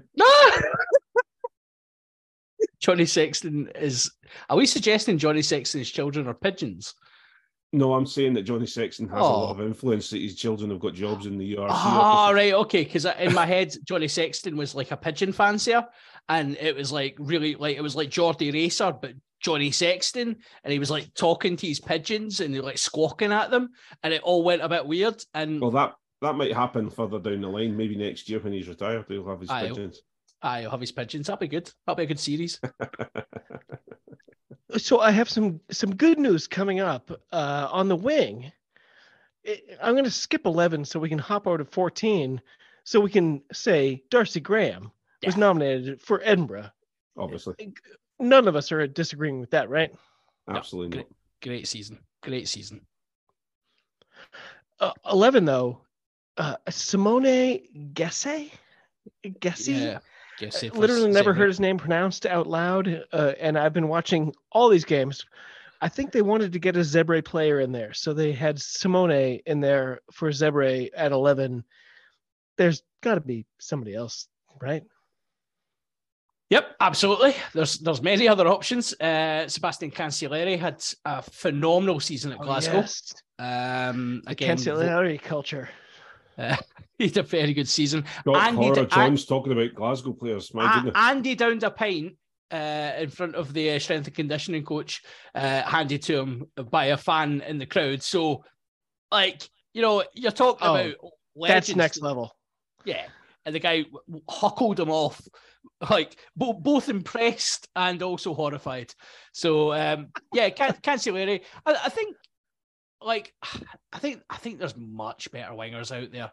Mack uh, Hansen.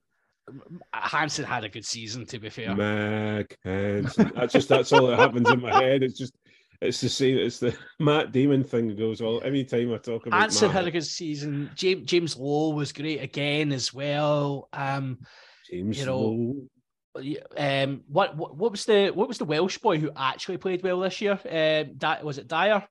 Uh, Yeah, Kieran Dyer. Oh, Kieran Dyer. Yeah. um, um, Rio Dyer. Oh my Rio- god. Leo Dyer, yeah, that's Oh, it. yeah, Yeah. Kieran's a footballer. Um, yes, you're right. You're yeah, right. so Yes. yeah, Rio Dyer. I think Dyer would be a great shout for the 11 shirt, actually.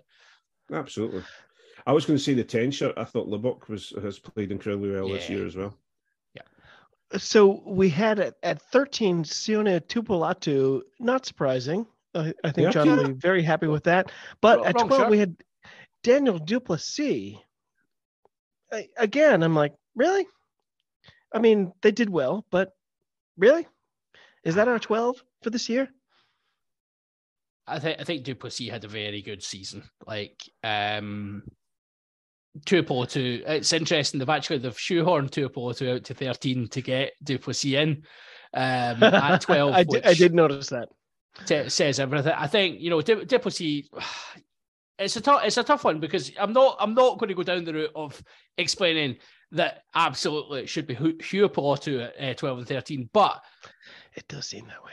there's there's been a lot of there's yeah. I don't think the 12 shirt's necessarily been a standout for anyone this season, Oh, that's a great shout. and that might speak to the way teams are attacking just now. Because you know we all So- go through these fads of not using certain players. you you probably have both already seen all the the players I'm describing right now. You've probably already seen these these so-called awards. Um, but pretending you haven't, Craig, who do you think the URC picked as their top 15 for this year? Who was the best fullback in the URC according to the URC? Oh goodness. I have no idea. Oh, what? mm, No, can't be Mike Lowry. Think Ah, South Africa. Lowry. Yeah, it, it, it is not. Uh, it is not. Uh, what's his face? Uh, Hugo Keenan, which is shocking. Yeah, Keenan's had a good year. So if it's South Africa, then who's who is it? South Africa. Fifteen. Um, no, you've lost me on that one now. John, any any uh I, I any- actually I have it in front of me. I'll be honest. Ah, I have it in front you of me. and your open windows. You always have Yeah. like seven browsers open. yeah, and I, I so it's Cur- currently uh, Ar, Ar, It, it- it was currently Arensi, Aranza. Aranza. Hmm. who's Yep. who's the uh, the top fifteen. Um, again, I think there's an argument for. I think plenty of other players have have excelled in the 15 shirt.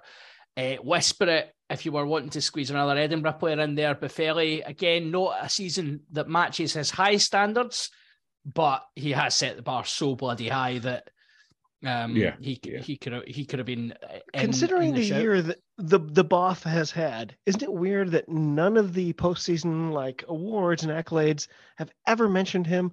There's no Boff anywhere in there, and I'm like, halfway through the season, he was the player of the the the competition. Like he was Yeah. the guy. That shows how quickly Edinburgh fell off like how quickly the Yeah. wheels fell off because Edinburgh were like Boffelli, you know, during the the Autumn Nations, actually Boffelli was being mentioned as you know one of the, literally one of the best players in the world, having just Yeah. come back from that victorious Argentinian um, exploits, coming back to Edinburgh, playing well when he came back. It's it's a tough one, and it does show a lot of these awards are based on the teams that get to the playoffs. Very much. so. Craig, what's different next year in the URC? Do we have a different top four? Um, I feel like Leinster, e- even with Johnny Sexton being gone, they still have to be probably number one, right? Like, is there anything going to be different in the top four for you next year? I, I think you may see Leinster getting beaten a little bit more. Um, I think they'll still be top top two, um, probably number Yeah. one. Um, but I think you'll probably see Leinster um, uh, getting beaten a little bit more. I think Len- uh, obviously Munster, I think, are going to be a little bit have a little bit of a resurgence. So you Mm. might see you might see Munster um, winning a, a fair few more games as well hopefully Glasgow are going to build on their season and not have the difficult second album that, that Edinburgh have had. Um, however, you from what where the with with Glasgow and, and I'm only talking about Glasgow because because we kind of John and I kind of live Glasgow Edinburgh most of the season, so.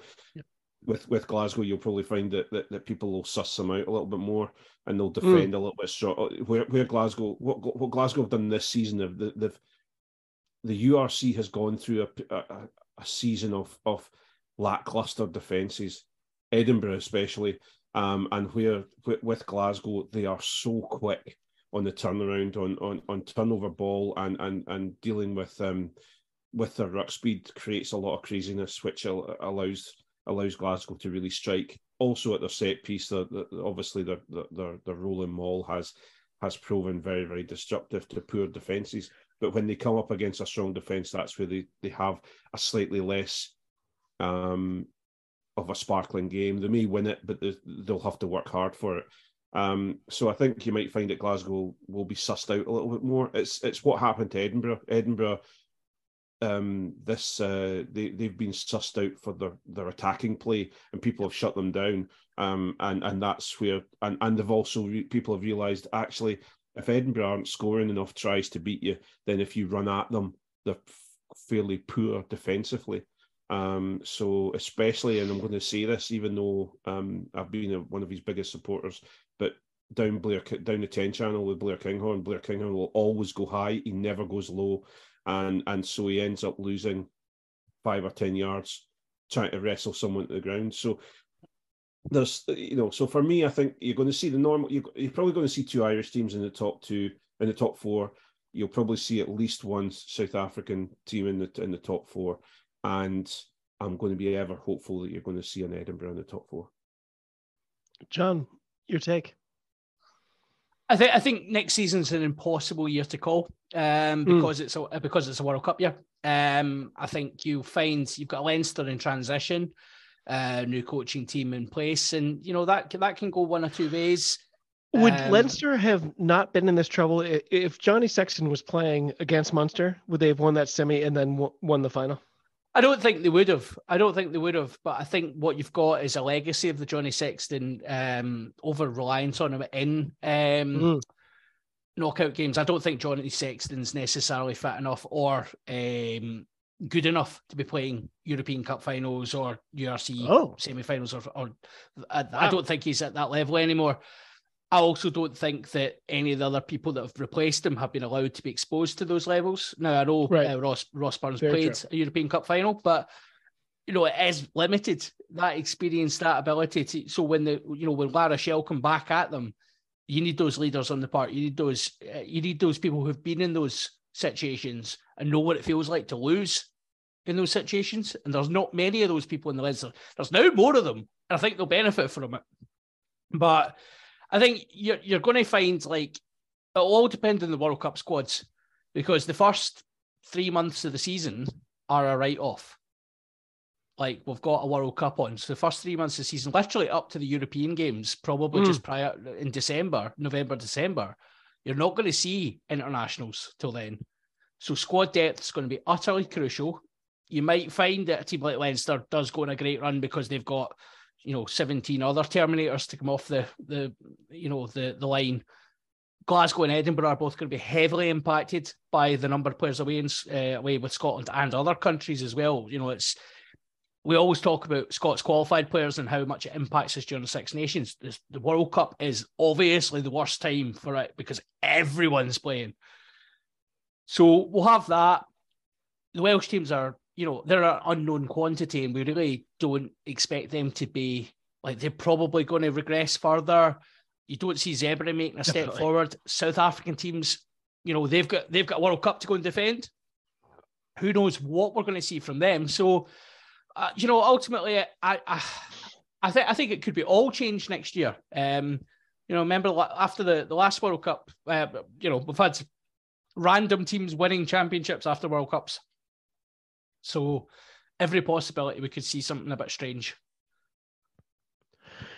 So, guys, this has been fantastic as always. It, it's just the best to catch up with you. Um, I wish we could do it every single week instead of you know at these sort of more milestone markers.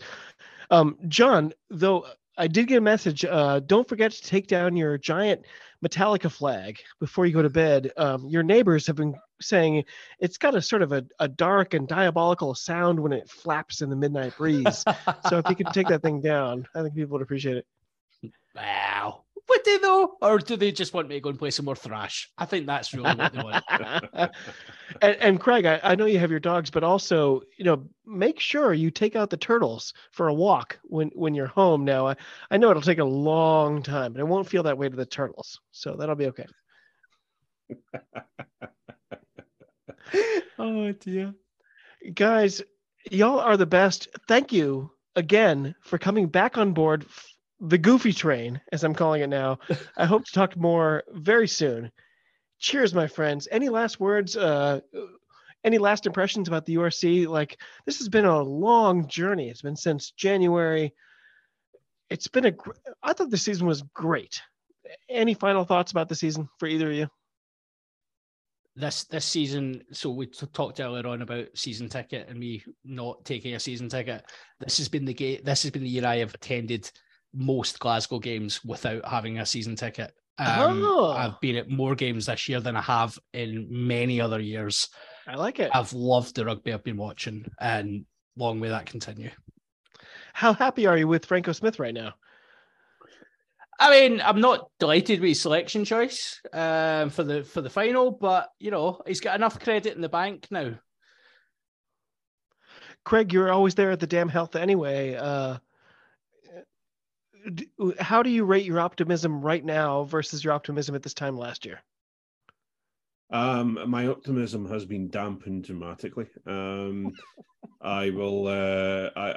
I will be. Let's wait until we see the coach that is announced for Edinburgh, um, our new leader. Once he has been um, put in place, uh, we'll have a check. I'll come back on and we'll check on my um, yes. My enthusiasm. But yeah, it's, it's a difficult one because obviously, you know, everyone's going through, especially in the UK, we're going through a fairly heavy credit crunch at this moment in time, and and and and we're really, uh, you know, looking at um, costs of season tickets, etc. I'm I, I'm struggling with the fact I don't know if I'm going to renew mine, and it's not got anything to do with Edinburgh's wins or losses. It's to do with just being able to afford these sort of things um, as they are more of a luxury rather than, than a necessity at this moment in time. So, uh, um, but uh, well, look, I'm looking forward to next season because I'm looking forward to forgetting this one. My friends, the the best part of my year is always every time we get to chat. so uh, this has been fantastic. Thank you so much. Really enjoyed it. Um, I think we've summed up the URC nicely. I think we put a nice cap on a, a, a weird year. It's been a great year though, and I I, I think uh, I think we're good. I think we're good to go into next year, looking for some more fun stuff. But guys, you're the best. I will talk to you very soon. Cheers. Talk to you soon. And be well. Thanks all. Bye bye. Thanks. Cheers, Thanks all.